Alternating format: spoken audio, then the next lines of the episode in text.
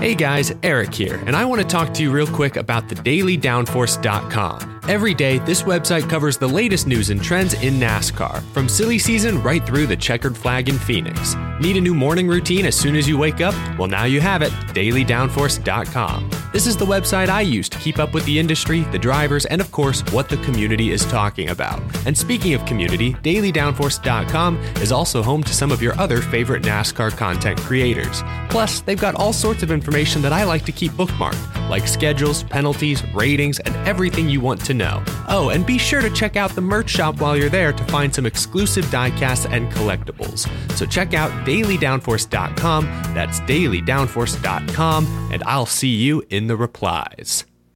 Hey there, NASCAR fans! Have you got your copy of the latest edition of NASCAR Pole Position Print Magazine? If not, there's no better time than now to subscribe at polepositionmag.com. NASCAR Pole Position is the only print magazine covering NASCAR. Officially licensed by NASCAR, NASCAR Pole Position magazine is published throughout the NASCAR season, and each edition is an instant collector's item, packed with great feature stories and photography. The magazine is even mailed to you in a poly bag for those who love to collect NASCAR memorabilia. At polepositionmag.com, you can even find past issues available to purchase. Get your subscription to NASCAR Pole Position and get great NASCAR content delivered straight to your mailbox throughout the season. Learn more at polepositionmag.com. That's polepositionmag.com. Hey y'all, Rick Houston here, and I want to tell you about my new show, the Moonshine and Motorsports Racing Podcast. I've partnered up with the state of North Carolina Department of Natural and Cultural Resources to help uncover the history behind moonshining mountain boys, professional wheelmen, and the backwoods and city lights of the Tar Heel State. In the first episode, I sat down with Winston Kelley at the NASCAR Hall of Fame for a little behind the scenes gossip about Junior Johnson's engineering skills. He's got two things in his hand pipe wrench and channel lock pliers. And they weren't new. They Yeah. had been they had been Yeah. around the block a time or two. Wasn't the first deal they built, I bet. No, no, you know, you ca I think they were they had the, the pliers had been red before, but paint had worn off. And in the second episode, I talked to a professional hillbilly, aka Dr. Daniel Pierce of UNC Asheville, to find out the real history of moonshiners and their battles with the revenuers. He wrote about one of his experience of trying to chase down this uh, this bootlegger in this this souped up car, and he he complained that the government gave him these piece of crap, cheapo cars, and that, that were really no match. But he thought he was doing pretty good, and then the guy just hits it and just takes off and practically disappear. But then the guy makes a bootleg turn uh, and comes back towards him. And i- i- as he said, it was a game of chicken, and I was a chicken. And so he ran off the road. And actually, he was the guy who, who caught Junior Johnson at his daddy's steel uh, when Junior got tangled up in a, in a barbed wire fence. So check out the Moonshine and Motorsports Racing Podcast, available on YouTube, dailydownforce.com, and all of your favorite podcasting platforms. And be sure to check out my regular show on NASCAR history, the Scene Vault Podcast.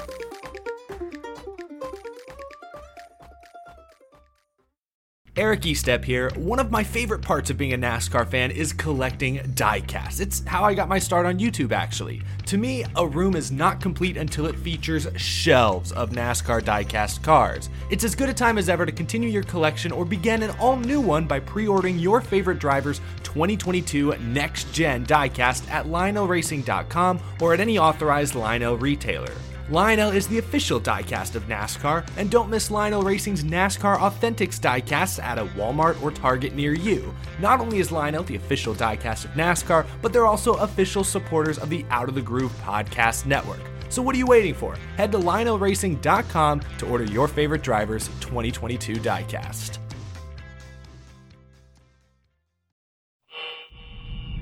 Truck, go ahead and roll. Hello, my name is Rick Houston, and welcome to the Scene Vault Podcast, your source for all things NASCAR history. Presented by Las Vegas Motor Speedway, America's racing showplace. Earnhardt would say to us, Boys, we're making history, and you didn't think about it. You know, you were just wanting to get through your job, and we we didn't slow down and enjoy the moment.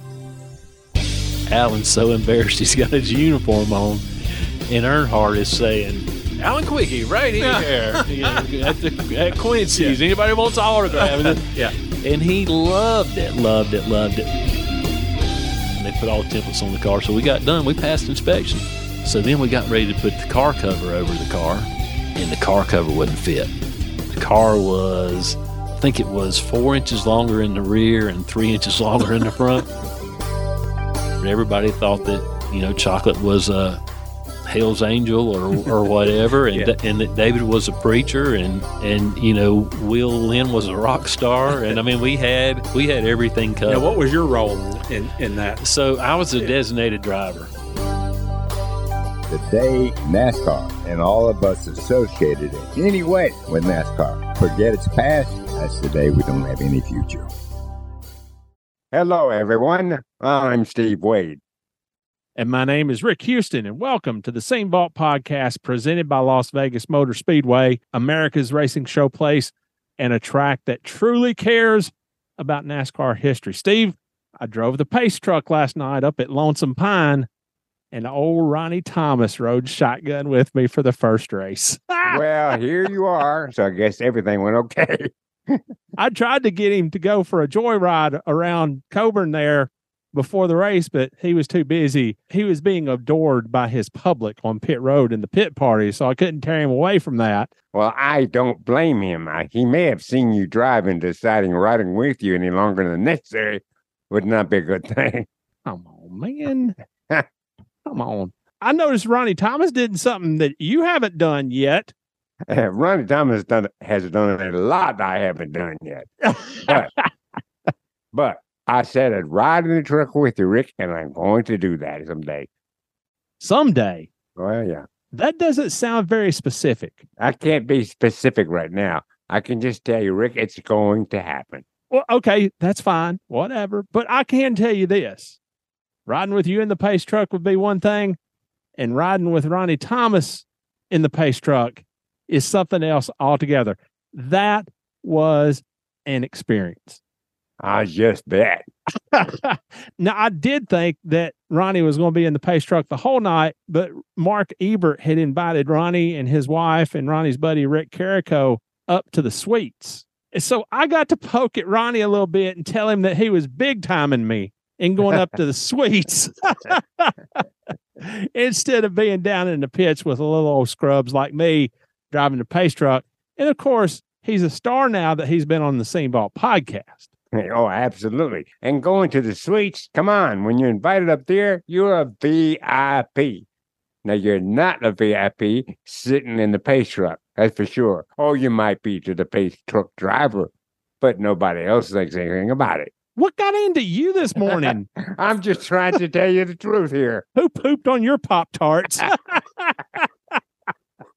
I don't know, Steve. You got to cut me a little bit of slack because after driving the pace truck all night up at Lonesome Pine, I didn't get home this morning until two thirty. good night, and I I, went to- mean good night. I literally went in, brushed my teeth, took my medicine, laid down. I had not taken my shoes, socks, shirt, or jeans off. I was exhausted. Yeah, I don't know how I got home last night. well, Rick, I don't know if that's a good thing or not, not knowing how you got home. Steve, this week in our first segment, we are going to share the first of what will be three installments of our epic interview with Richard Childress racing legend Danny Lawrence. And this week, Danny talks about his time as a high school wrecker driver, getting the engines he helped build for Dale Earnhardt to last, the magic that happened when they did find some reliability, and being part of one of the most storied teams in NASCAR history. I've known Danny a lot of years, ever since he's been with Richard Childress Racing, and they said he was one of the top engine builders in all of NASCAR. Then in our second segment, we're going to do something a little bit different. Ah, forget that. we're going to do something way different than anything we've ever done before. Last week, NASCAR debuted the very best thing to happen in celebration of the sport's history since, well, you and I started doing this podcast. and let's go ahead and throw the reopening of North Wilkesboro Speedway into the mix. But the classics.nascar.com website is freaking awesome. NASCAR has uploaded more than a thousand races, and it's got a lot of fans of NASCAR history really excited. Yeah, I have seen it, Rick, and you're right. It is a NASCAR fan's gold mine. I think of all the races that Sandy Estep recorded on VHS, then transferred over to DVD, then gave them all to me. Steve, she gave me a collection of about 400 DVDs. And I did not know that, Rick. Man, It's one of the most priceless things that I own because it came from Sandy. Mm-hmm. I understand.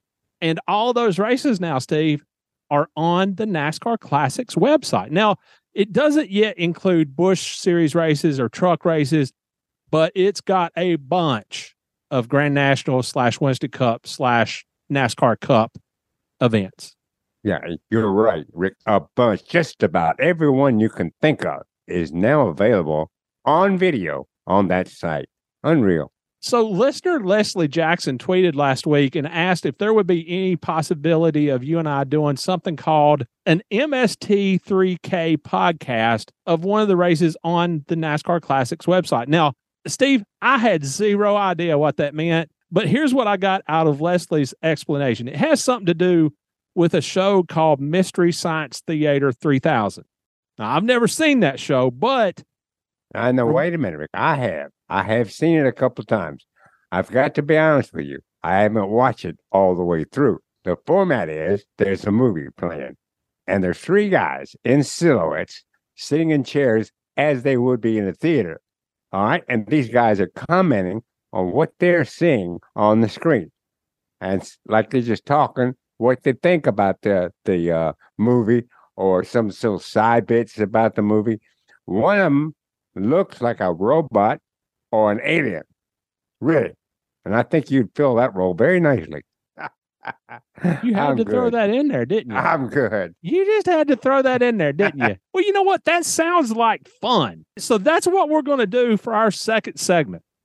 If you're listening to this and you want to join in, go to exactly the two hour mark of the 1998 Daytona 500 on NASCAR Classics. And when I say hit play, the podcast and the race broadcast will sync up and it will hopefully be like you and me and Steve and Danny Lawrence are watching the race together.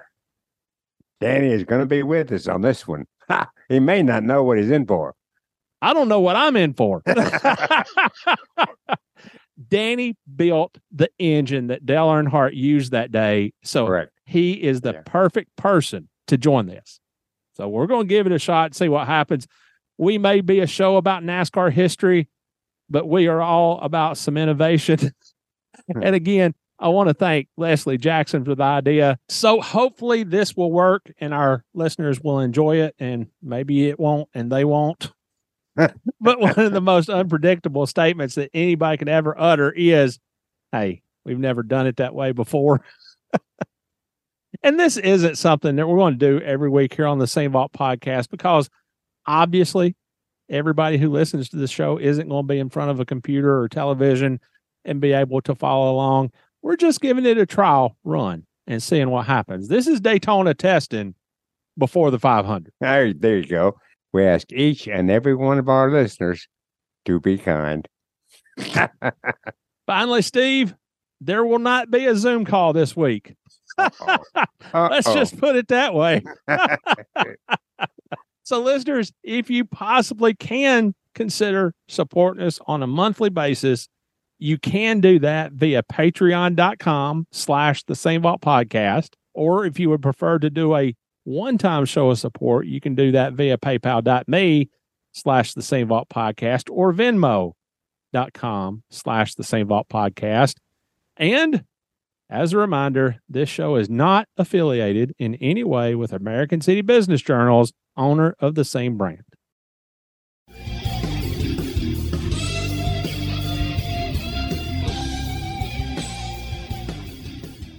So, where are you from originally? So I was born and raised in Clemmons, North Carolina, right Were down you from the really? shop. Yeah, I've got a really good story about how how I got hired at Richard Childress Racing. Okay. So back in the day, and I graduated from school in, in 1980, West Forsyth High School there in Clemmons. Always been a, a car guy, love cars. Actually, my senior year, I had bought a wrecker, and I, I that's how I that's how I made my side money, and uh, and then in '81, uh, the guy I bought my wrecker from owned Independence Towing in Mount Airy, and he's like, "We've been invited to to tow at Rockingham," and he said, "I'd love for you to bring your wrecker." So, '81 and '82, uh, I was one of the wrecker drivers with my own wrecker at Rockingham for the Cup race, which was um, always was a race fan and this and that. So, uh, How old were you at the time? uh, so I was 22 at the time. Okay.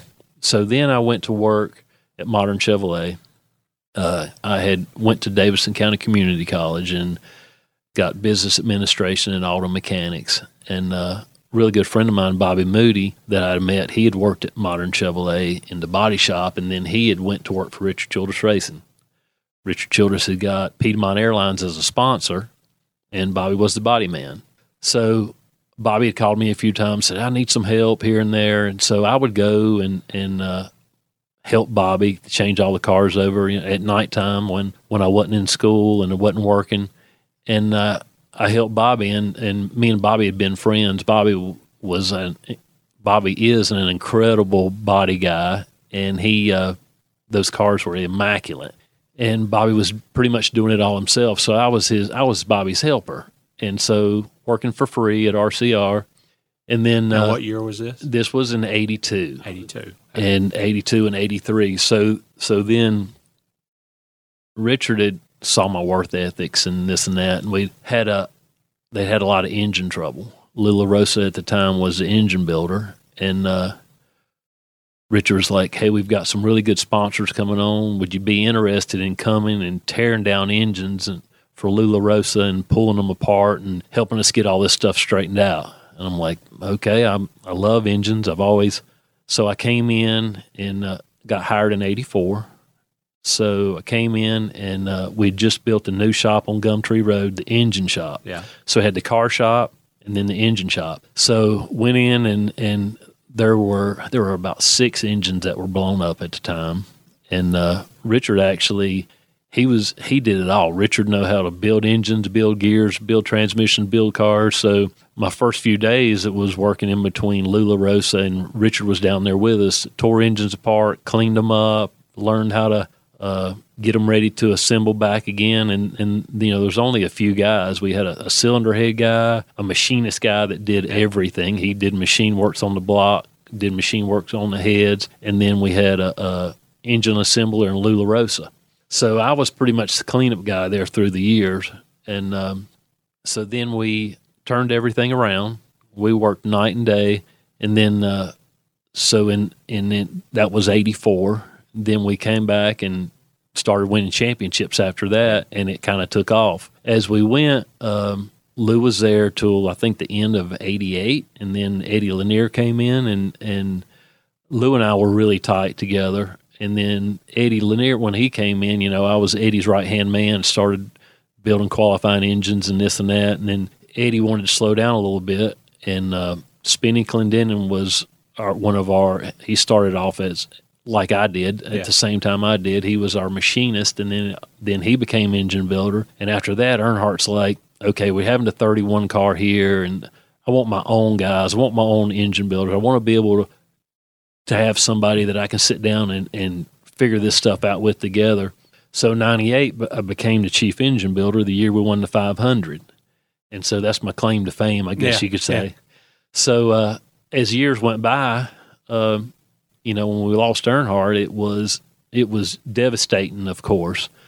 And Kevin came in and did a great job, but I, I had I had worked my guts out so hard for all those years, kind of got burnt out and wanted to slow down. So I went to Richard at the end of 2001 and said, "Man, I a lot of pressure. Can't. I'd like to step back from being the chief engine builder." And and so he's, you know, Richard's like, "I have all these special projects that we want to do." So I I kind of stepped back, and uh, we worked on all kinds of special projects. Had GM Goodwrench as a sponsor, and we did our own valve covers and air cleaners. And you know, I was Richard's go-to guy, special projects or, or, or whatever, and, and still worked in the engine shop. Uh, went to the racetrack, still tuned engines, and did and did and did. And uh, you know, it it's you know it's crazy through the years how how time flies. And then fuel injection came into the play, and I'd always been a carburetor guy, and I'd always loved being on the dyno. Me and Spinny worked really close together through the years, you know, with uh, Greg Gannell and all the all the people that worked, you know, at the engine shop. And by this time, you know, we we had twenty some people in the engine shop, and uh, when the fuel injection came, I think we were up to 105 employees, and it's like they didn't Just want in the engine shop. just in the engine Oh, shop wow. Yeah. because we were we had a R and D engine shop at that time. You know, it, things were we had we had went to CNC cylinder heads, and I mean it had it had changed so so much through the years, and and roller lifters and roller rocker arms. I mean, and, and there were times when when we were gaining twenty five and thirty horsepower through the year, and it, the development was happening so so fast. So you you know you, you couldn't hardly keep up without having a research and development department. Then uh, when fuel injection came, fuel injection brought in all kinds of stuff that we weren't that I wasn't really prepared for.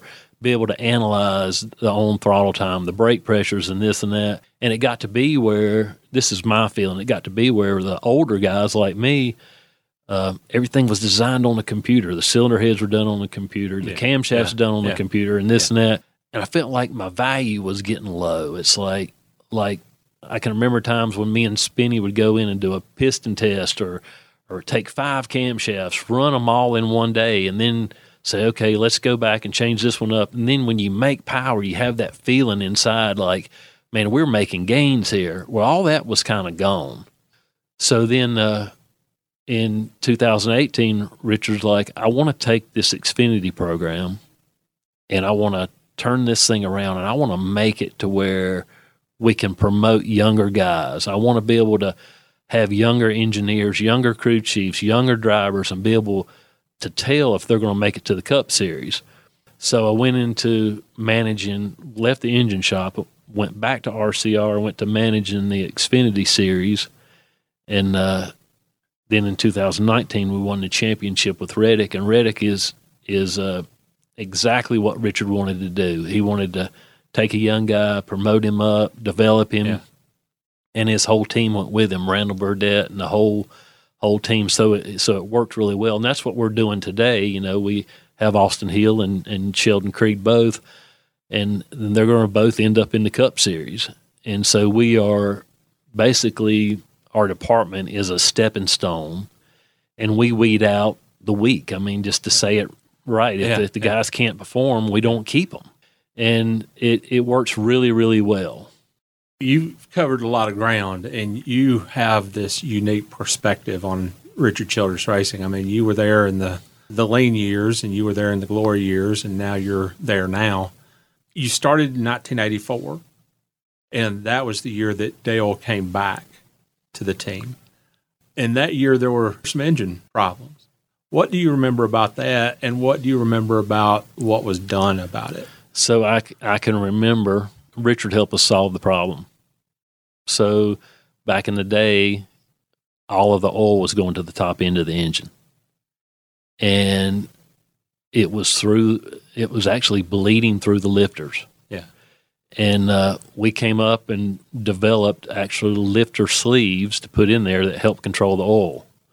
And the thing was, we could run them on the dyno, and back then we didn't have chassis dynos or anything, and everything would be fine. We didn't have endurance dynos. Now it's so much different. We have these AVL dynos where they Yeah. they can run. They can tell you now exactly how hard the engine can go and how many cycles it can turn. And you know, we did everything in miles back then. They know what loads are on the engines, and so uh, when we figured it out, I mean, it was a we had tore everything up, and you know, you look at the parts, and it's like, okay, it's You know, it's, it's starving for oil. Why is it doing? You know, our lines. You know, you're you're searching and you're searching, you're searching, and when we finally figured it out, I mean, it was a it was a fix overnight almost, and uh, we tore up a lot of stuff. We ran twelve laps. I think it was in '84 in both Pocono races. It was five laps in one race and seven laps in another race. Yeah. So that that uh, and that was because of the long straightaways and all the oil was going to the top end, and we were basically starving the engine for oil. How much of the issue was due to engineering and mechanics and the parts and pieces of the engine, and how much of the issue was due to Dale's right foot? So, so, so not very much of it was due to Dale's right foot because what was happening was is we we were taking 010 blocks back in the day, still had the oil filter pads on them, and we were taking these blocks, and it it was so crazy that years later you found out that okay, we can sonic test these blocks and we can figure out which one has core shift and there's things to look at on the blocks and it'll take you three days to get one of those blocks ready. And where the lifter sleeves were, you know, th- them things weren't like 125 thousandths long.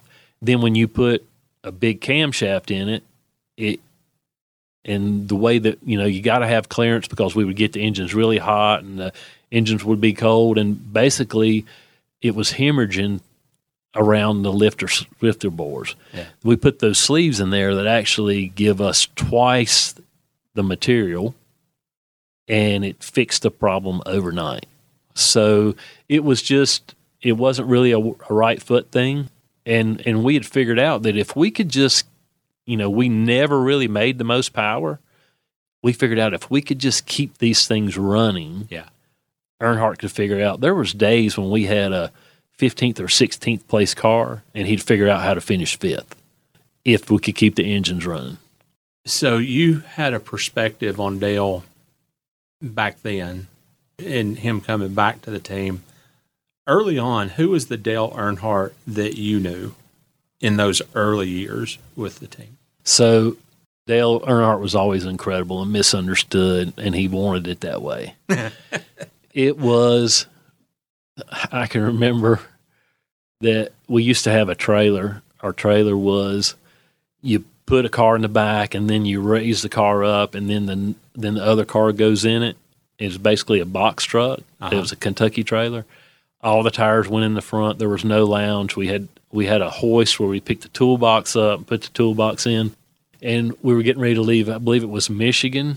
And um, brake lights wouldn't work.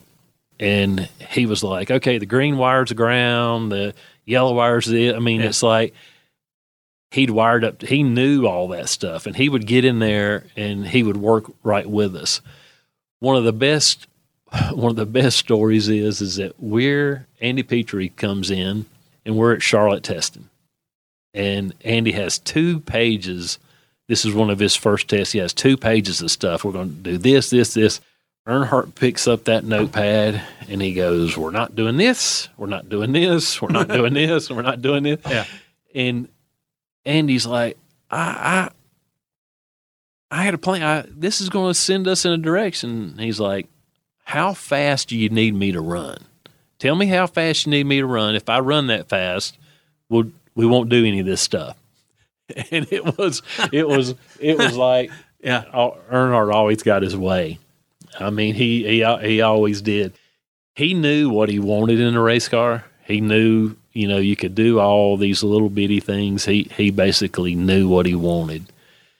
The uh, I know we're jumping all over the place, but all of these all of these races that we would go to when we when we did a lot of tests, he he did not like to test, and anytime he could get somebody else, we've had Mike Dillon, Neil Bonnett. I mean, we've had Yeah. all these people go test for Earnhardt because he didn't want to do it.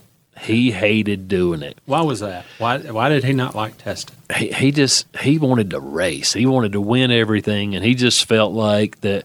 All right, he looked at it like, okay, the racetrack's going to change, and this is going to happen, and that's going to happen. It's probably not going to be the same tires, and and you just get me close, and I'll figure out the rest. he had the ability. We'd be in a race car. We'd be places like at Bristol where you're really, really busy. He could tell who was on the lead lap, who was a lap down, who was running fast. I can remember a couple times Kirk saying, You're the fastest car. And he would say, Well, then why is Rusty getting bigger? Why can I see him in my mirror getting closer to me? How can I be the fastest car? And it, it he had a he had a feel for knowing exactly what he wanted. And he also had the ability, he would say stuff to us like, There's a 7 16th snap on wrench in turn two. and come to find out, there was a 7 16th. Yeah. And we were at Michigan one time getting ready to qualify, and we did a qualifying practice, and he shut it off and he said, The crank just broke. He's like, What? He said, Yeah, crank just broke. And that's when we had a qualifying engine in. We carried that thing back, and the crank had broke, and how he it didn't hurt the block, it didn't hurt anything. The broke crank broke in between the journals. I can remember Richard come down looking at that thing and say, I don't know how he how he knew that, but he got it cut off before it hurt anything. He was incredible at being able to. His feel was incredible. He was um, he had the ability to to just feel things and be able to know what he wanted. There were lots of times when we would go out and we would not qualify good, not practice good, and he'd say, "Not worried about it. I'll be all right." And then in a race, we were. I mean, it was, Yeah. and we were all like, "We're not very good." But back in those days, everything was done with a stopwatch, and you were just hoping that maybe you missed him or this or that. He didn't. He went more off of feel. He didn't care about the lap times. He just knew what he wanted it to feel like and how he want how he wanted the car, you know, to be underneath him. You were telling me a story earlier about Alan Kulwicki. Yes. Tell, tell me that one. So it was a, it was about 1988, and we were at Darlington, and uh, one of those deals, you know, Darlington's South Carolina. You know, the weather comes Would have been about 86, wasn't it? yeah, 86. Okay, Eight- it yeah, was 'cause he 86. had Yeah, yeah, okay, 86. And uh, so Earnhardt was big into doing all this team stuff where he he wanted, you know, when we were at the racetrack, we did stuff together all the time. And so he said, I'm going to get the van. We're going to go eat, boys. He said, well, we got an hour and a half here before we got up do anything else. So we all jumped in the van. It was me, David Smith, Will Lind, Kirk Shelmerdine. And uh, Now, who was driving? uh, The van. so Earnhardt was driving the van. Okay. So he was in his street clothes and this and that. And so we're pulling up. We go, pull, get Alan to come over here. Opened the door up, said, Hey, Kulwicki, come eat with us. We're going to go grab something to eat.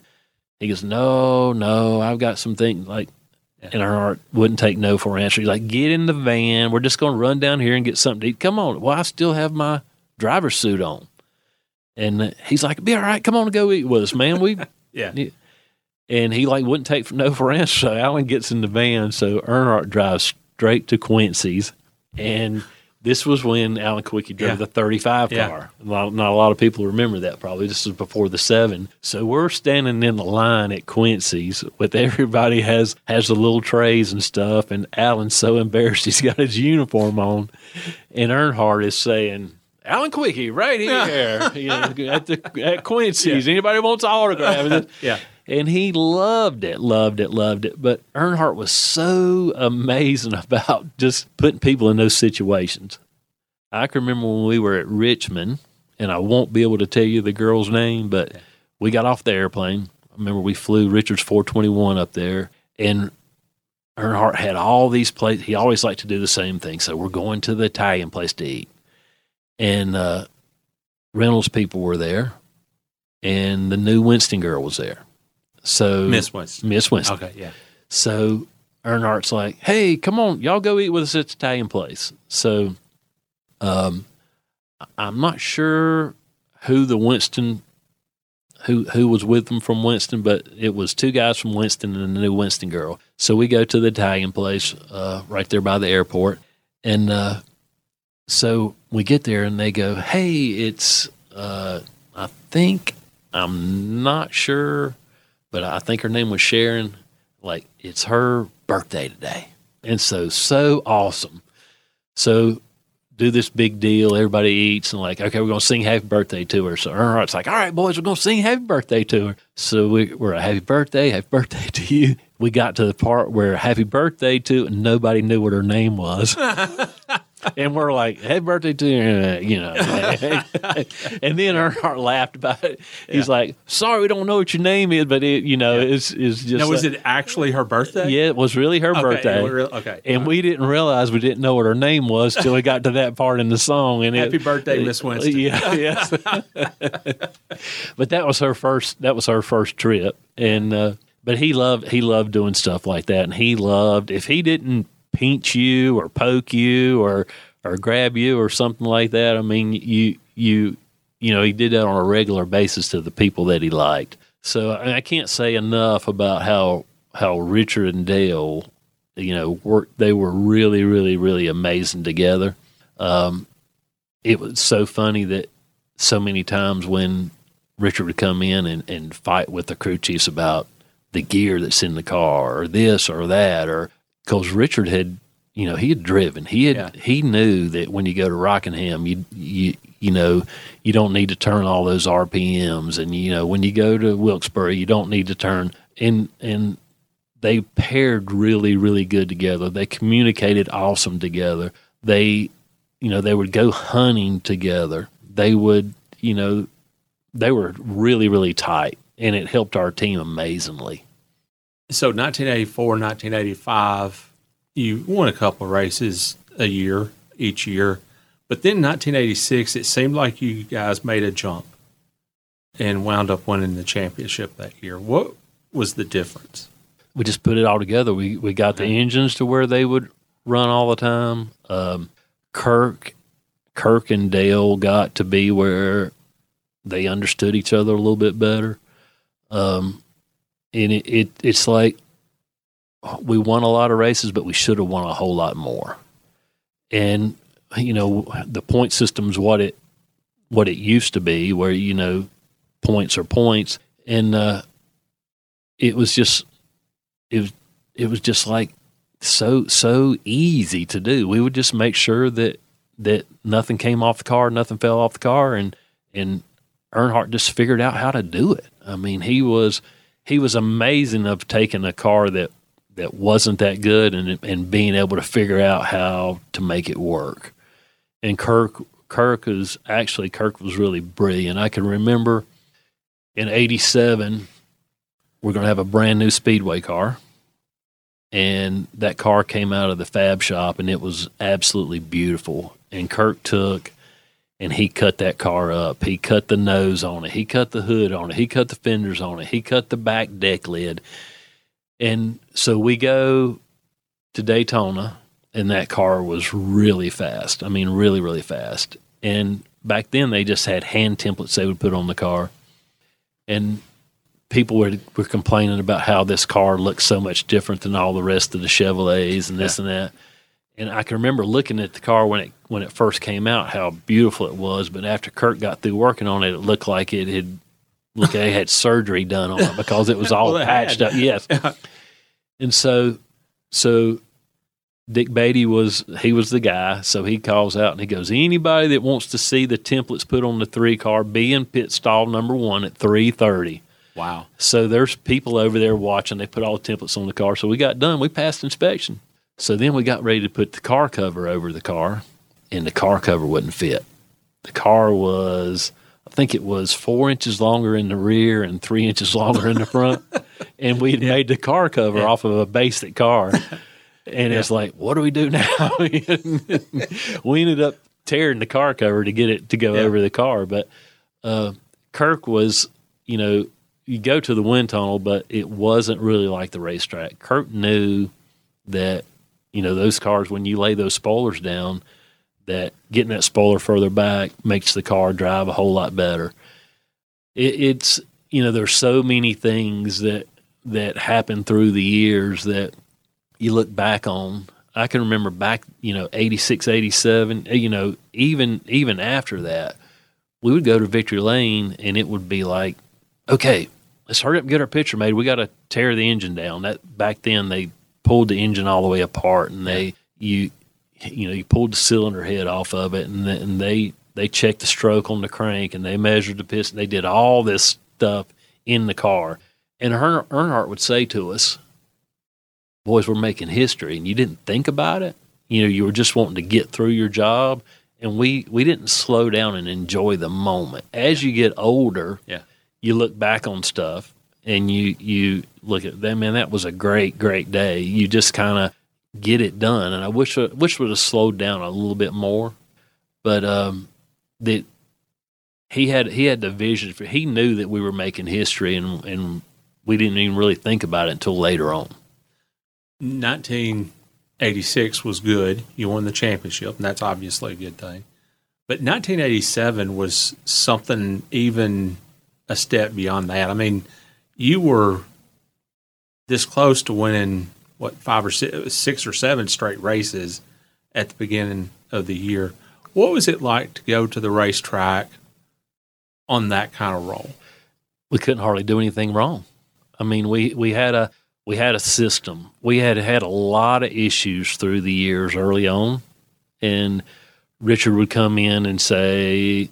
Richard always had a plan. He'd come in and say, "Okay, I want a better checklist. I want you to be able to initial what you, so we can look back and say who's responsible for this and for that." You know, and, was, and we built this stuff through the years, and you know, we had got the engines better. We had got you know, we were, you know, back then you had qualifying. And you would go to some of these races and you would put qualifying engine in, and then then you'd put a practice engine in, then you'd pull that practice engine out, and then you'd put your race engine in. And these were the same guys that were doing all the pit stops. And we just figured out how to make each guy responsible for his part. And you would know that who whose part it was and then that that takes you know you don't want your part to have any issues you don't want you want to make sure that that everything that that's underneath you is taken care of. And we didn't take any chances. We had uh, we had the best of everything. We were able to buy back in the day you know you know richard didn't have car dealerships or rental trucks or this or that. And we were on a really tight budget. But you know after we had started winning richard would give us anything that we needed. We would go to the racetrack with new starters and new alternators and and just made our parts better and better and better. And chevrolet actually got their stuff a lot better. The the cylinder heads and the blocks had got better and you know it just we grew together So Dale was obviously dominating on the racetrack, and he was becoming a rock star at that point. But on pit road, you guys had a cast of characters as well. You had Chocolate, the big burly bear or whatever. You had Will with the rock star hair. Mm-hmm. You had David Smith who was praying for everybody.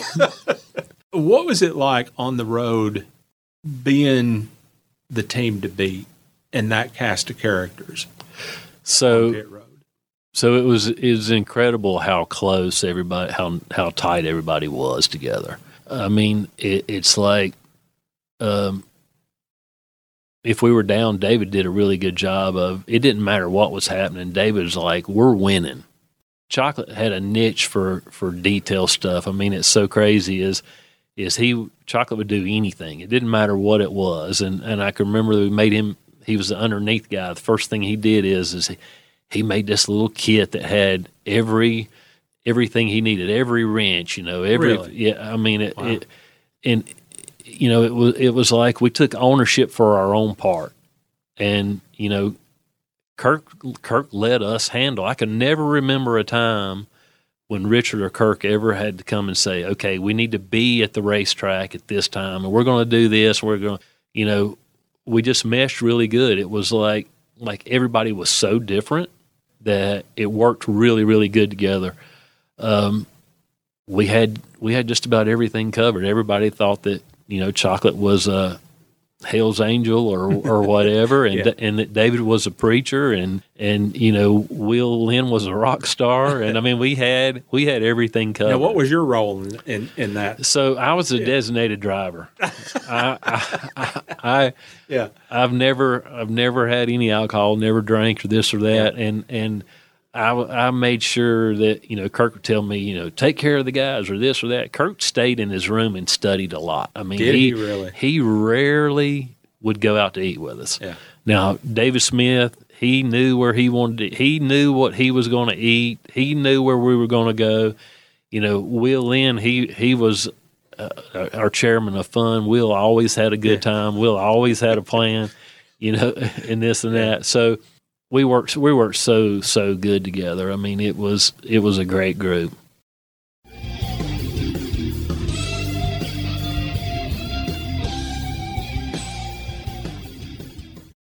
Hey, race fans. John Dodson here from NASCAR Technical Institute. NASCAR Tech is open and enrolling, with classes starting every three to six weeks.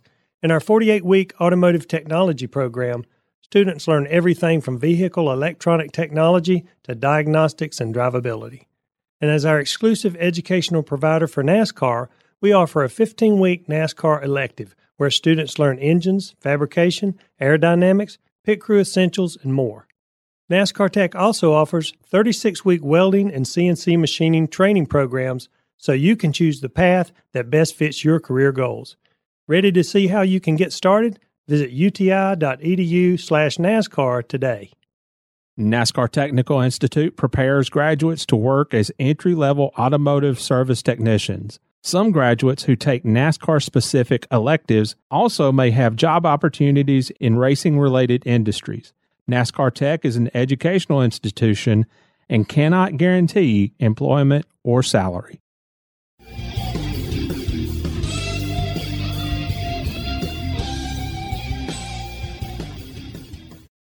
This segment is brought to our listeners by Las Vegas Motor Speedway, America's racing showplace. When Danny Lawrence was in high school, he actually owned a wrecker and actually worked races at Rockingham for a couple of years in the 1980s. And Steve, that is one of the things I love about doing this show is hearing the backstories of how people got involved in the sport. We've had a lot of people go racing because their families were involved.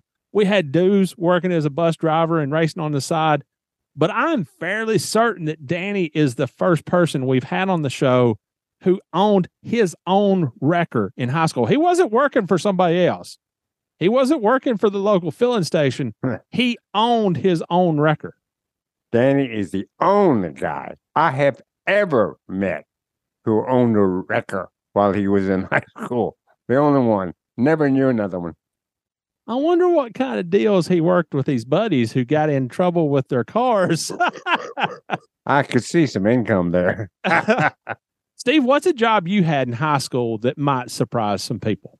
I sold magazine subscriptions door to door. All right, big boy, sell me a subscription to Winston Cup Scene right now. Right now? Yeah, do it. Do it. I want to hear your pitch. I want to hear your hokey pitch. Listen, this publication, Winston Cup Scene. I know you've heard of a guy named Steve Waid, very famous in racing circles, knows everybody, and everybody knows him. Now, if you want the real scoop on what's going on, you got to read this publication and read this guy, and read the other books in there too, because he's got talent in more ways than one. He selects only the best writers. He only made one mistake his entire career. You know, get it anyway. What do you think? I'm going to slam the door in your face myself. I've had that happen. I worked at McDonald's and I bagged groceries at HG Hills grocery store there in Nashville. And I also worked in a couple of baseball card shops. Now you're in your element, right? Yes, sir, I am. I once sold a set of 1984 Topps baseball cards to pay for the first date with my future ex wife. Man, I miss those baseball cards. and Steve, also, I want to get your reaction to this quote from Danny. He said Dale Earnhardt was always misunderstood and he wanted it that way. What was Danny getting at there? That there was more to Dale Earnhardt than just this tough, no nonsense, stubborn race driver. There was another side. And that side was basically, well, one a better word, a kind, understanding side. A side he really didn't want the public to see. But if you were friends with Dale Earnhardt, you saw that side a lot. Steve, why didn't he want people to see that side of him? Was it solely an image thing where he wanted to uphold the whole intimidator, one tough customer man in black personas, or do you think it was more to that? I think there's more to that because I think his racing persona was everything those slogans said he was. You know, tough, intimidator, man in black, all that. That was the racing Dale. I'm talking about the real, the man. I'm talking about Dale, the man. And let me preface all this by saying if you were a friend of his, okay, he cared about you. He cared about how you were feeling. He cared about your opinions. He'd like to have fun with you. I mean, Dale and I used to have long conversations that had nothing to do with racing. I mean, we would talk everything from politics to religion to him growing up, him asking me questions about college, which he had never been able to attend, of course. So we shared a friendship in that way, and that was a different guy talking to me all those times. Knowing Alan Kulwicki the way that you did, how do you think he reacted when Dale kind of punked him into going to a nearby Quincy's restaurant while Alan was still in his Quincy's driver's uniform? well, like Dale, Alan had two sides. Now there seemed to be that side of that race driver who ran his team and was a hard line perfectionist. Alan had a great sense of humor, and I think that sense of humor came out when Dale punked him into that Quincy restaurant. I think he got a good laugh out of it. Many people have mentioned Dale pinching people and putting them in headlocks and all that. And Danny said that he didn't do those kinds of things unless he really liked you. That is very true. Very true. My head can tell you stories about the headlocks. Which brought back a memory. Jeannie's favorite NASCAR story ever is when we were at the Brooks and Dunn concert that RJ Reynolds sponsored up in New York City the year that Terry Labonte won the Winston Cup championship.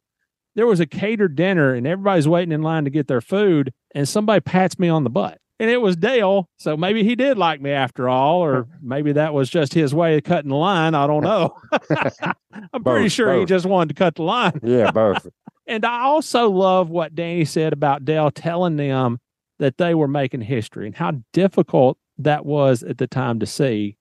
And yeah, they would go do their victory lane photos and all that kind of thing. But then they had to go tear everything down in inspection, head home, and get ready for the next race. And what Danny said was the exact same thing that a lot of my Apollo era mission control friends said.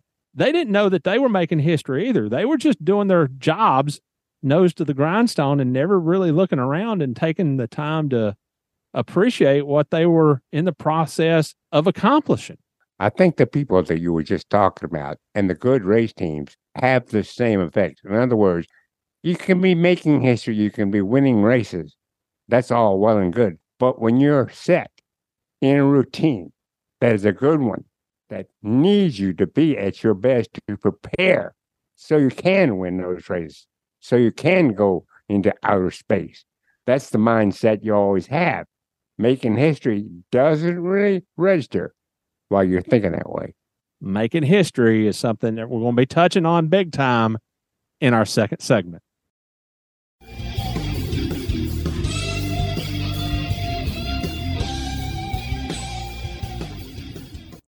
This segment is brought to our listeners by Las Vegas Motor Speedway, America's racing showplace.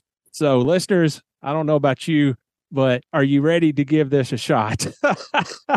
Again, listeners, go to exactly the two hour mark of the 1998 Daytona 500 broadcast on NASCAR Classics.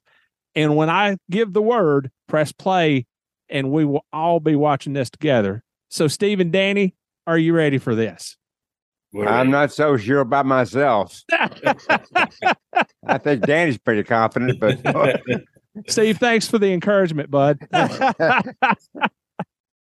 All right, listeners, ready or not, press play now. So, Danny and Steve, let's set the stage here. Where was everybody at this point? Steve, you were, I guess you were in the press box, weren't you? I was, yes, in the press box. All right. Were you calling the race on the radio or was that Deb that day? No, that was Deb doing that. That was her usual job at the track, and she enjoyed doing that. I was paying attention to what was going on because at the stage we're starting to see this race at right now, there was once again up front And now that guaranteed nothing at Daytona. Now, Danny, I'm assuming you were on pit road. Yeah, so I was uh I was the second gas man for Chocolate Myers. So, you know, especially at Daytona and Talladega, you always had to be ready. So we were uh of course, you know, just like Steve said, we were always we were at this point a lot of times in the in the past and uh just basically waiting for something bad to happen at, at this point. That's the spirit. Yeah. Optimistic. Well, honestly, Steve, I don't remember where I was exactly because I was in the infield. So I was in the infield media center watching it on TV with the rest of the nation. But at some point, I guess you and Deb got together and called the sidebar. My, my sidebar that day was on Dale's crew's reaction if and when they won the Daytona 500. So at some point, I know that I made my way out to pit road and I was there in the Dale Earnhardt Richard Childress Racing pits. Me and a thousand other people. I was going to say it was probably pretty thick at that point. Well, you know the crazy thing is, is that happened a lot of times before. Is is when it gets down to the last twenty five laps of the race, more and more people started coming over to get more and more and more friends. But we'd seen that over and over and over, and then when something bad happened, it's like where'd all of our friends go? I mean, so, so we'd seen that before. Danny, it was during this caution with about 25 laps to go that somebody really unexpected got onto the radio and actually started talking to Dale. Uh, a lot of people don't know, but uh, Bill Jr. and Dale became really good friends. They both had boats. They spent a lot of time away from the racetrack together, and they they uh, teased each other a lot. And so they called him Captain Jack when he was on this boat, and that's what Dale always called him, is Captain Jack. And Captain Jack came on the radio, and and uh, he was trying to give Dale a boost of confidence that you can do this. And then, you know, all these like other Dale people, Earnhardt needed a boost Yeah, of confidence. Yes, yes. And the crazy thing is, is when when Dale would go to Daytona, he would he was strictly business when he got in the car. He didn't. There was no playing. There was no. He was focused on the job at, at hand. And for somebody to come on the radio that wasn't the spotter, that wasn't Richard, you know, that wasn't Larry McReynolds, and this and that, that was that was out of the norm. But I, I think it actually it lightened the mood a little bit because we had been there so many times and had so many issues in the closing laps, you know. But to think that Bill Jr. would come in and and uh, to even know that he had our frequency in his radio. I mean, it's Captain Jack came on the radio and he give Dale a you know a boost of confidence. You can do it. And then it, you know, Richard's like, "Who is that?" you know, we weren't, we'd never heard him on the radio before. We never, you know, and we first thought it was a race band, and then he said it's Captain Jack, and then that's when Earnhardt took over and said, "I'm going to do the best I can do." I mean, it was, it was, it was hilarious at the time. On the restart, Danny, Mike Skinner lined up right behind Dale. They both had RCR decals on their cars and they had RCR patches on their uniforms. But what kind of teammates were they really at Daytona? Well, they both wanted to win. Mike Skinner, this is Daytona 500.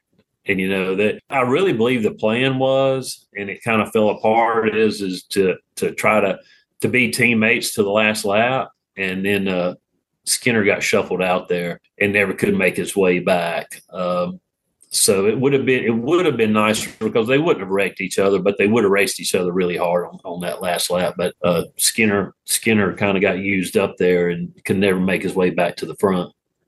I've always heard from crew chiefs and team managers and team owners that what you just said is always the perfect scenario at Daytona or Talladega. Want Right. you two guys to race together until the last lap, and then it's between the both of you. And that's about the only way you can really hope it'll be, but it never seemed to turn out that way too much. Right. Well, I'm gonna tell you, Richard. Uh, he had his challenges at times, you know, with with Mike and Dale because they they were, you know, they both wanted to win and they were both. I'm not to say hard heads, but really determined. But Richard, uh, numerous times he had he in our meetings he had said, "Do not." Do not lean on each other. Do not wreck each other. Do not hurt each other. And you know they they they never really did. They they uh, you know, they might have rubbed each other here and there, but they they would have they would have never purposely wrecked each other. But for the win, I could see them uh, dicing it up for the win. But then Skinner kind of got shuffled back, and he could never make it back towards the front. Now, did I just hear you say that Dale Earnhardt and Mike Skinner were not hard headed? No, well, You must have known different people than I knew. this is going out to the world. Okay, stubborn. They were stubborn and determined. I'm not going to say they were hard headed. Okay, they were set in their ways. Both of them. Both of them saw things differently. How about Very diplomatic. Very Love- diplomatic, Danny. that? Loved them both. Loved both of them. Danny, you mentioned earlier that you had been in this position before with Dale leading late in the Daytona 500. I think back to 1986 when he ran out of gas, 1990, of course, with the tire going down on the last lap. 1991, you had the the seagull early in the race. then you had 1997 when he went up and over and on his lid and everything. Was there any one of those losses in particular that stood out to you as the most disappointing, or was it all one great big combined disappointment? Well, it got to be where you know we would we would go to Daytona, and a lot of years Earnhardt would win everything. You know, uh, all the races down there, and then we would get to get to the Daytona 500, and it it was it was not just the 14 days we were at Daytona. We had been back back in the day, back in '98. They didn't have a, a testing policy. We would go to Daytona three or four times in December and January just to test the cars. Then we would go to Talladega if we didn't feel like we were good. I mean, there there was so much put into that race, and it was so prestigious to win. And all the people that had won it, you know, Dale felt like that he just was never going to get it, and we, you know, we felt that for him. So uh, when in during '98, we we kind of tried to do everything different than we'd done before. We had we'd focus all of our practice sessions, and this was all a dream of Larry. We focused all of our practice sessions on long runs and trying to make the car drive good. And we knew exactly how much fuel mileage we would be able to get. We knew about the tire wear. You know, Larry was incredible at keeping up with track conditions and weather. I think Larry could tell you back in 1990 what what the temperature was at North Wilkesboro Speedway. he had he had he had briefcases of notes. Well, so we go to we go to Daytona and we ran really good in all the races, and we go um, the way it worked back then. You you know you go through all these races, all these practices, and then we you put the race motor in Saturday morning and you run the hour of practice on Saturday, and uh, the race motors always basically were newer stuff so that you wanted to make 500 miles the everything that we'd run, our qualifying engine, our our our qualifying race engines, and all that were were engines that had miles on. They were more uh, more used up, basically. We put the race motor in, and uh, we went out to practice. And Dale said, "I can't keep up." He said, "It's it's off." And we had an engine. I, I can remember that uh, that was 169 was in the car and we had an engine. It was the first engine that we had that had roller cam bearings in it. Now, this was the new engine. This was the SB2. We just had started running the SB2, and we'd never raced an engine with roller cam bearings. We'd only qualified, but it was really, really good. And so I've actually got a picture in my office where, where Richard's leaning over the car and Earnhardt's got his arm around me, and we're looking at the engine. And he says, uh, it's 365 days before I can win this race again. And I don't feel like I can do it with the race engine that's in the car. And he tells Richard, he says, if we don't make it, I'll make it up, but I want to try.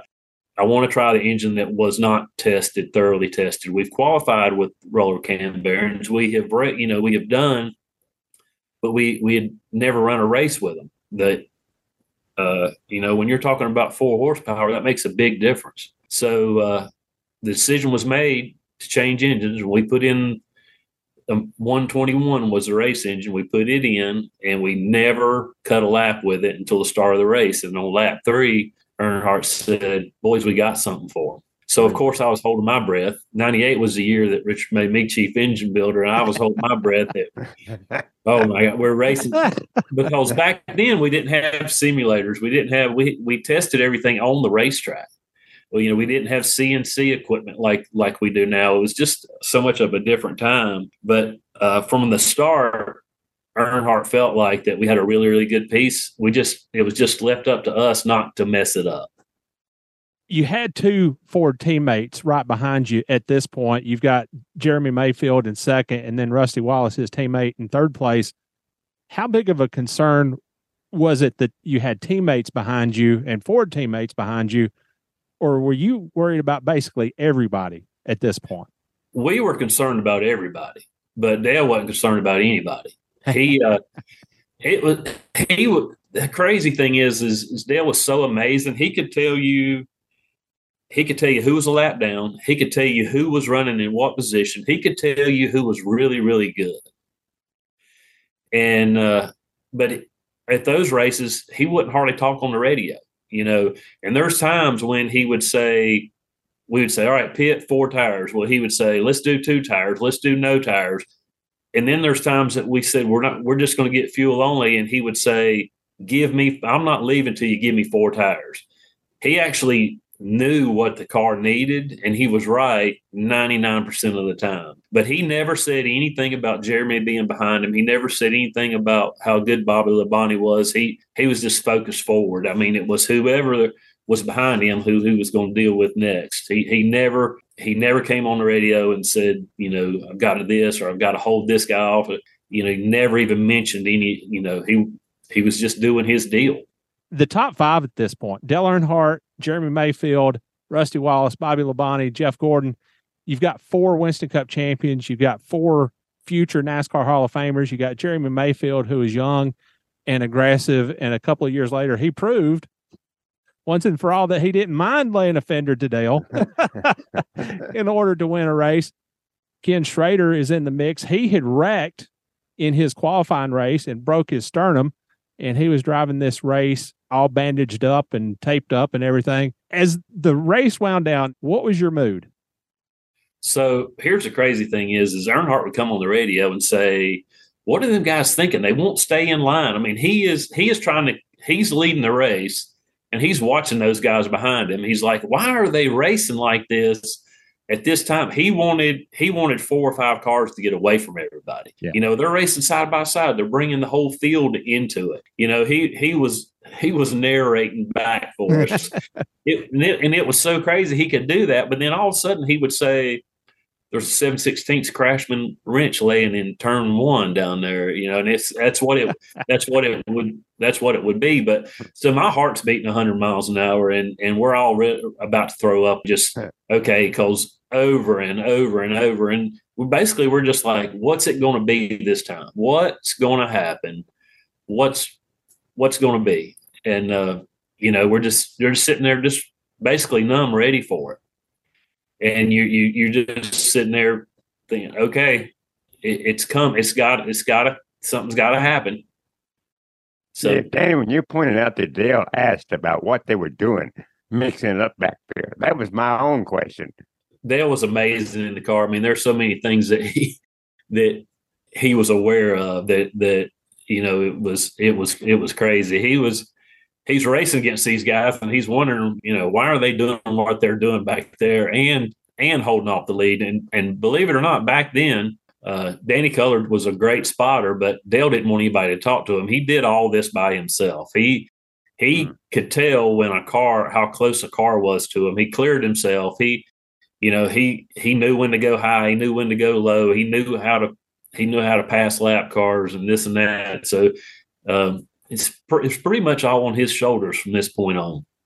By this time in the late 1990s, you had some people who had moved on into different positions. David Smith was over on the 31 team. Will was overseeing, I guess, the Busch and the truck programs at that time. Was there any one person in particular that you missed being there?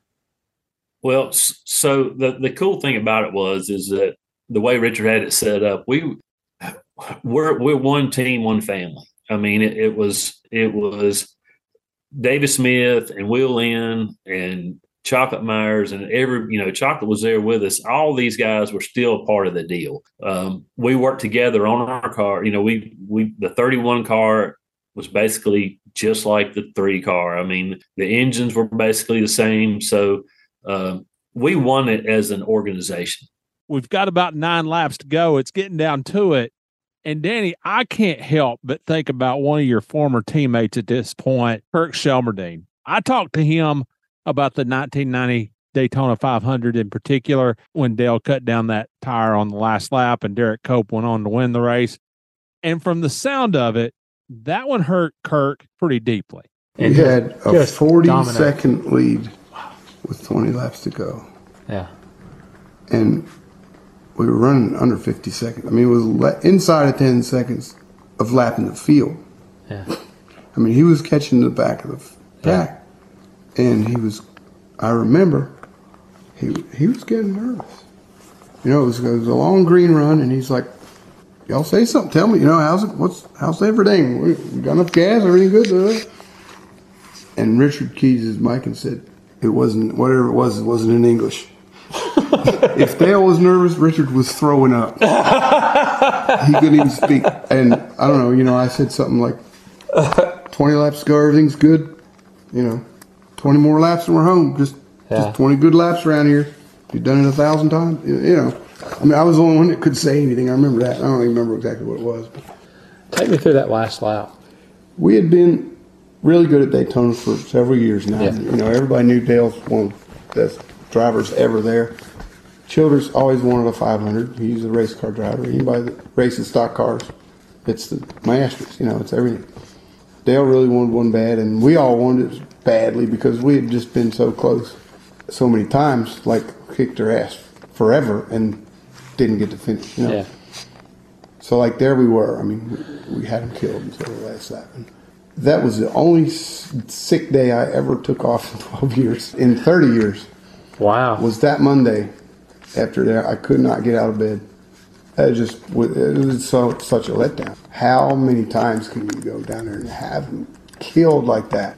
Finally, we had our race. You know, they could throw the cars, they could do whatever the hell they wanted. Didn't matter. yeah.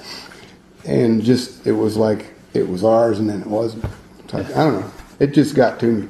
It took a piece, if you will, that doesn't get put back. And then there was Will Lind, who had been the rear tire changer for years before moving into management there at RCR. Here's Will from the Scene Vault podcast. You're sitting there and they, they come by and and you're like, been here before, you know, we got this thing and and uh, you know, everybody didn't have a monitor on their pit box at the time, no big screens to watch. And uh, they're going down the back straightaway and the crowd all jumps up thought they wrecked or something, you know, and we're all got our necks stretched out looking toward turn four, waiting to see our car come by, and it never came by, or it came by after everybody passed him with a flat tire. That was a tough one. Yeah, that was, uh, um, you know, he went straight to the garage and went down there to meet him. You can see the video, man. The look on his face was a, a total disbelief. Now, weren't you the first person to the car? Well, I, I, was one of them. I've seen yeah. the video several times, and you know, there's press was all over him, and it's about as big. There was probably about as many people waiting to talk to him as there were. And the, the funny thing is, nothing against Derrike, because there was a lot of good, a lot of good friends on that on that team at the time, and um, Buddy Parrott and a bunch of those guys on. They were pitted right next to us, and so you know we're sitting there like what the hell just happened? And they're all jumping up and down. And and you're pitted right next to each we're other. We're pitted right next to each other. Yeah, I remember that very clearly because you know I'm sitting there. You just didn't you didn't even know what happened because he didn't say anything at first, and, and uh, it was just on to the next one. You told me a story about leaving the racetrack and flying over the track mm-hmm. that day. What do you remember about that? Man, it just it was just a yearly thing. You know, you flew in down there going, damn, we're, we're going to get you this time. And we flew out of there going, damn, it happened again. You know, the same the, the year that, that Daryl won it. Um, you know, we ran out of gas and you know, just uh, it, it was just like, how many ways can we lose this damn race? Danny, sounds like you guys needed some group therapy or something after the 1990 Daytona 500. Well, I'll tell you that uh, 1990 Daytona 500 that that was rough. Uh, we did not have any group therapy session though, but we did talk about um, you know on the way home, you know about how hurtful it was and how how cool Earnhardt was about the whole thing. You know, he said it wasn't our day, man. It just wasn't our day. You know, we led over 150 laps, and we'd been so good down there the whole time at Daytona in 1990, and um, it just seemed like it was going to be a breeze. But it, it we got the the big reality check, I guess you could say, there on that last lap. So, Danny, John Andretti, and Lake Speed are wrecking here, and Danny Culler calls it on the radio. What are you thinking at this point? Well, you're you're thinking, you know, pretty much thinking. I was personally watching Bobby Labonte, how good he was. The 18 car, he could he continuously stayed up towards the front, even though he kept getting shuffled out. He would work his way back. I, I was afraid that's who we were going to have to race. Did Rick Mast get a Daytona 500 ring for being the pick at that point? no, he didn't, but we probably should have. Because if he's not there, I'm not sure what happens coming to that yellow flag. yeah. Danny, what goes through your mind watching this celebration on pit road? It, it, it was it gives you a feeling inside that you just cannot believe all the hard work, all the dedication, all the losses that we had. Uh, you know, and knowing that Richard and Dale had, had put so much into this, and we had, you know, we had corporate people from GM. I mean, it, it Wrangler. It it was absolutely a, an incredible feeling. And I can remember in Victory Lane, uh, Dale was so so happy, and and he said, "We're going to cherish this, and we're going to take our time, and we're never going to forget this day." Uh, and you know they're screaming over the radio 20 years of trying you know 20 years you know the, yeah and and so it was it was almost like it wasn't real um, but it was it was a, a, a magnificent feeling you know to have inside and know that you had something to do with it and Dale Earnhardt finally winning the Daytona 500 well you know Danny today NASCAR has overtime Right. you guys won that race under cars fair and square. As you guys had to do overtime, as it is today, I'm sure things would have been really tense then. Oh yes, uh, for for sure. Um, but you know, I can say this right now. Uh, I feel confident he would have held them all. or it would have been one heck of a wreck. That's right. Here's the RC interview. There's a Danny Lawrence sighting in the background. Danny, it looks like you had tears in your eyes, didn't you? I did have tears in my eyes. It was, I mean, it was those those cars and his ability. You know, we put our heart and soul in that, in that, in all of that, and to finally, finally, you know, to to go through all those years of going home and you know, carrying a car in a basket or tore up or this or that. And 99% of the time it was none of our doing, you know, it's, it, it's, it's crazy. And to, to, to miss out, you know, we won the, they, they laughed, we won the Daytona 499 multiple times, but we just never won the 500. And to, and to finally get it and to see how happy Dale and Richard were, uh, to, to never be able to say that we didn't win the Daytona 500 because we were getting to the point to where we we've won everything but the Daytona 500, and to be able to say that we won the 500, that was a major, major deal back in the day. You talked in your interview this week about Dale saying that RCR was making history, but you, that you didn't really take time to appreciate it. That being said, how long did it take for it to sink in that you had won the Daytona 500? It was on. It was actually on Monday morning when we were putting the car in Daytona, USA. So after after the race, after after we got through the victory lane, the victory lane that was the longest victory lane celebration we'd ever had because usually uh, when we win races, it would like, okay, hurry up and let's get everything tore down. They pulled the cylinder head off the engine. You know, they they did all the engine stuff, did all the car stuff.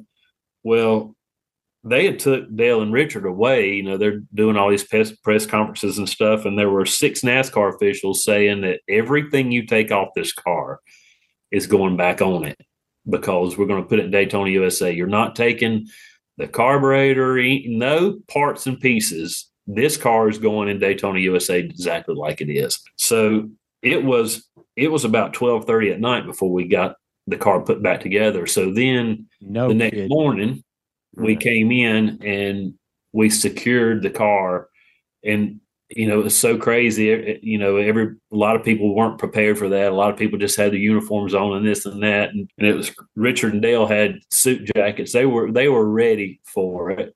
But when we put that car in Daytona USA and we everybody else was gone, the racetrack was quiet and it was just us putting that car, that's when it started to sink in. Of course, this is everybody on pit road shaking hands and lining up to meet him. Were you aware of that or had you already gone to victory lane? I'd already I I was aware of it after the fact. Okay. And Yeah. and it was kind of going on. We all went to victory lane and and Dale wasn't showing up. He wasn't coming. He, you know, it's like, where's he at? you know, they, and what's what's he doing? And and uh, and it uh, J.R. Rhodes said the crazy thing is is that all the teams lined up on pit road and they're they're shaking Dale's hand and he'll be here in a few minutes. And you know that that took about 15 minutes for him to do that. I mean, it was it was the craziest sight ever.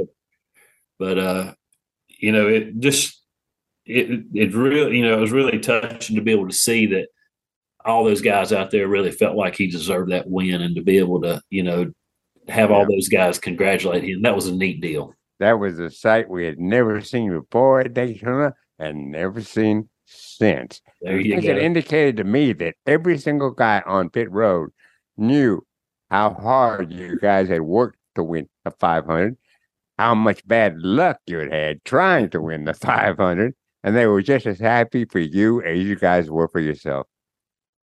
yeah it was it was a great day Danny, what was that following week like at the shop? Surely it wasn't business as usual, or was everybody still kind of walking on air? Well, so you got to remember is, is we'd been gone to Daytona, and back back in the day, we had uh, our pit crew was our road crew, so we didn't have people back in the shop building cars. Even though that we, you know, we had our Rockingham and all of our cars kind of roughed in, we had we had a lot of work to do to go, and you know, to go these next few races. And and the crazy thing is, is that Richard always said the most important race is the next race. So we we were gone from the shop. We didn't get back to the shop till Monday afternoon. We actually worked late Monday night trying to get the cars ready. And uh, I can remember the uh, when the truck left. Like we gotta, you know, we gotta. We've never been the points leader when we left Daytona, and we were. You know, we've got a, a opportunity here that that we can capitalize on. But um, it was strictly business when we got back to the shop. We had to we had to work, work, work.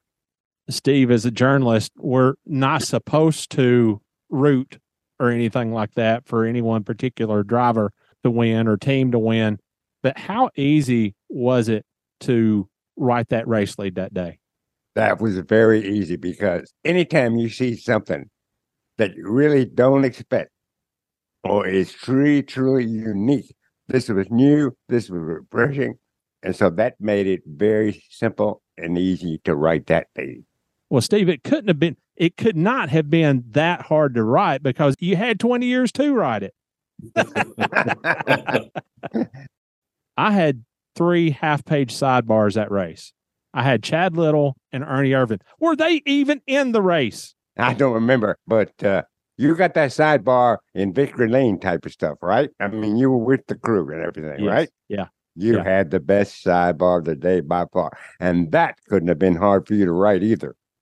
Well, my third sidebar was on the reaction of the Richard Childress Racing crew. And yes, Danny, I did quote you in that story. But also, the one thing that really stood out to me about that day and about that sidebar, David Rogers had had a really big day even before the checkered flag. His wife, Beth, had given birth that morning to their first child, a baby daughter named Cassidy Leanne. To get there that morning, he hopped on board a charter plane. He made it to pit road about 30 laps into the race, but before the team's first pit stop. So David Rogers had a really big day. Yes, he did. yes, he did. Didn't get any bigger than that. and I suggested to David on pit road, you know, if you have a baby and Dale wins the Daytona 500, maybe you guys need to have one every year for the Daytona 500. he said, I'll have to talk to Beth about that one. well, I can tell you this for sure. My wife would not have been on board with that plan. and here's David in victory lane with Dale, and Dale congratulates him on the baby. And I'm sure that that's a moment that David and his family will never forget. Danny, just to wrap things up, what does it mean to you to be a part of what is probably one of the two or three most iconic moments in NASCAR history? And I know that's a hard question to ask, but everybody who knows anything about NASCAR or cares anything about NASCAR knows that day and they know about that win. And you were a big part of that. So, what does it mean to you to be a part of that?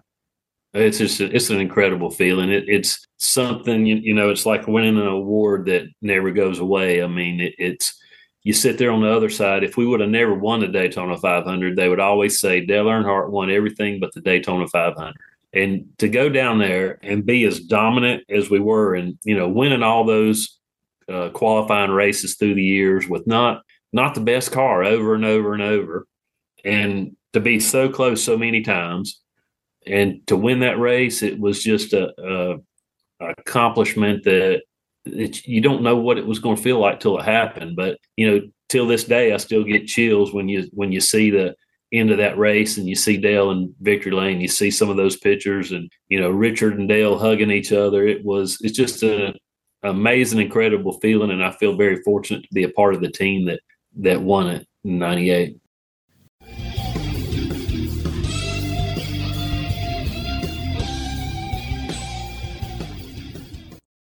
Hi, this is Bobby Labonte, and you're listening to the Scene Vault podcast.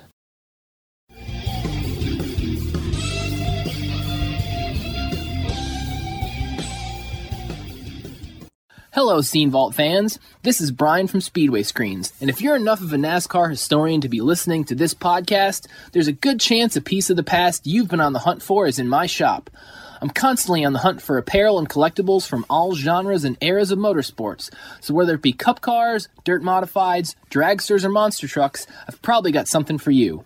Check out my inventory at speedwaytsj.etsy.com and be sure to follow me on Instagram and Twitter at Speedway Screens for the newest items as soon as they drop and for a peek at what I keep for my own collection. As a special thank you to listeners of this show, just enter SCENE at checkout for 10% off. SpeedwayTSJ.etsy.com. That's SpeedwayTSJ.etsy.com.